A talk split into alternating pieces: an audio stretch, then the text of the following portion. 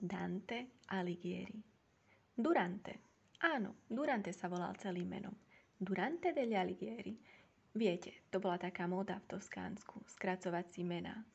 Vlastne robíme to aj dnes a na Slovensku. No a takto to robili aj pred 700 rokmi vo Florencii. Tak napríklad taký Francesco bol Čeko, Tomázo Mázo, Beatrice Biče a Durante Dante. Meno Durante je dnes skôr vzácnosť, no v minulosti bolo celkom rozšírené, spolu s ďalšími skvostami ako Buonaredita, Gualfreduccio, Cacciaguida, Freitenito či Belincione. Všetko Danteho príbuzný. No a keď už sme pri tých príbuzných, Danteho rodina, alebo ak chcete rod Alighieri, stedili priezvisko po Danteho pradetkovi. Volal sa Alighiero, ako aj jeho vnúk Danteho otec, Alighiero Alighieri. Nie, Galileo Galilei v tom nebol sám. Rod Alighieri, alebo Gli Alighieri, to je vlastne veľa Alighierov. Niečo ako Novák a Novákovci. Dnes máme priezvisko všetci, no v Danteho období veľká časť obyvateľstva v Florencie bola známa pod svojim krstným menom a otcovým menom. Giovanni di Bartolomeo. Alebo ak ste sa do Florencie prisťahovali, čo ja viem, napríklad z nedalekého mestečka Vinci a volali ste sa Leonardo, viete kam tým mierim. Leonardo da Vinci. Mať priezvisko znamenalo pochádzať z rodu. Z rodu, čo niečo znamená. V niektorých prípadoch stačilo byť dobre známym, aby sa celý rod začal volať priezviskom, to ale nebol Danteho prípad. Dante bol štvrtá generácia rodu Alighieri. Patril do vážnej rodiny, do rodiny obchodníkov. Neboli to žiadni šľachtici či rytieri, ale mali priezvisko. Boli niekto. A Dante bol na to patrične hrdý. Stredoveká Florencia, 13. storočie. Jedno z najmocnejších a najbohatších miest tej doby. 300 tisíc zlatých fiorinov sa ročne nazbieralo v jej pokladniciach. Ani kráľovstva neapolské či sicilské nemali v pokladnici viac ako ona. Fiorenza. Bola mestom obchodu. Obchodu s tovarom a obchodu s peniazmi. No a presne tomu sa venovala aj Danteho rodina. Danteho otec, ujovia a detko boli tzv. uzuraji, úžerníci. No áno, úžerníci. Alebo viete čo?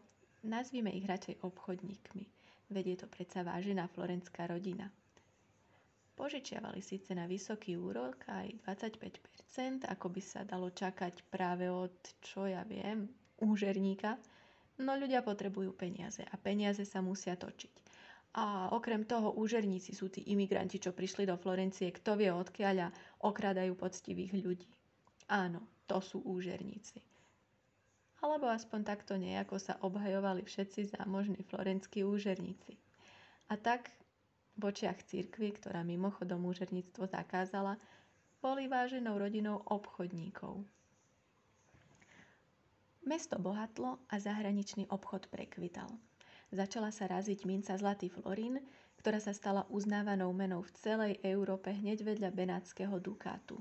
Florenskí obchodníci nakupovali vlnu na francúzskych veľtrhoch a posielali ju cez Jánov alebo Benátky do Florencie. Ak náklad cestu prežil a odolal nepriaznivému počasiu alebo lúpežníkom, mohli ho spracovať tajnými postupmi florenskí remeselníci. O, ako si to svoje know-how strážili – Postupy boli prísne tajné a mohli byť vykonávané remeselníkom len vo Florencii, len aby sa tajomstvo nerozšírilo.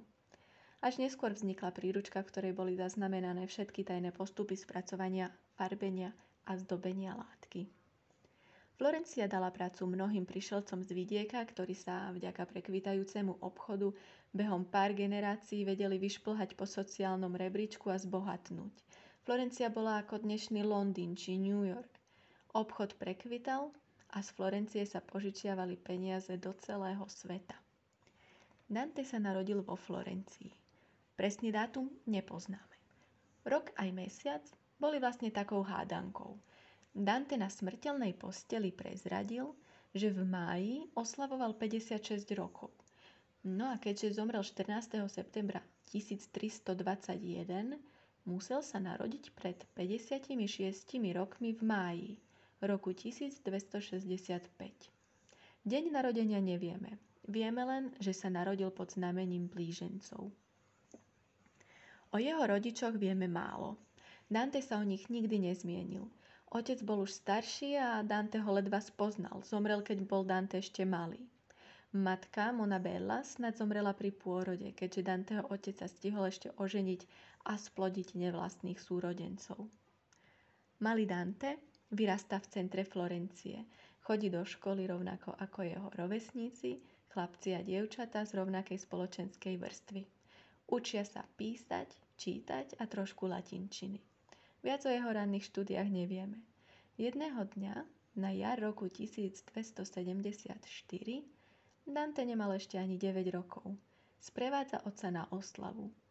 Bolo síce prísnym pravidlom delenie mužskej a ženskej spoločnosti, no neplatilo to pre malé deti.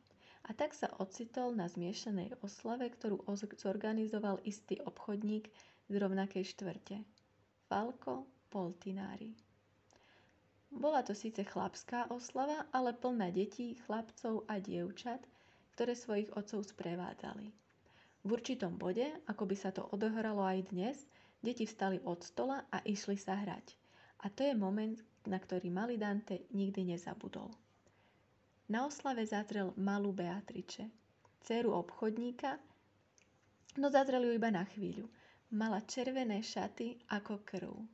Láska ovládla moje srdce, spomína Dante v jednom z najznámejších diel na svete komédií. Až Bokačo ju nazval božsko, ale o Bokačovi možno na budúce. Po tomto stretnutí z detstva sa všemožne snažil na ňu opäť natrafiť, no zdá sa, že ju stretol až po dlhých deviatich rokoch.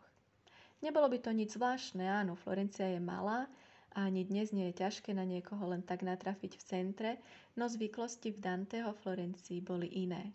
Nie ako dnes. Devčata tesne pred pubertou boli dobre strážené. Nevychádzali z domu a ak, tak v sprievode. Vydávali sa hneď, ako to bolo možné v 14 či 15 rokoch, ale nie skôr. No dobre, aj skôr. No oficiálne to bolo cirkvou zakázané a Prepieklo sa to len eh, kráľovským rodinám, keď im išlo o majetky. Zúfale činy si pýtajú zúfale riešenia. Jedného dňa sa Dante ako 18-ročný prechádza popri rieke. Pri moste Santa Trinita si uvedomí, že mu Beatrice kráča oproti v sprievode dvoch žien. Aj keď má len 18 rokov, tak ako mladý Dante, on, plný nesplnených snov, ona už dávno vydatá pani so smutným osudom. Panika sa všemožne snaží predísť stretnutiu, len aby si ho nevšimla. Pozdravila ho. Prvýkrát počuje jej hlas. Uteká domov, zamkne sa do izby a premyšľa nad šťastím, ktoré ho práve postretlo. Cíti sa, ako by sa prstom dotkol neba, ako sa hovorí v Taliansku. A toccato il cielo con un dito. Zaspí a sníva sa mu s ňou.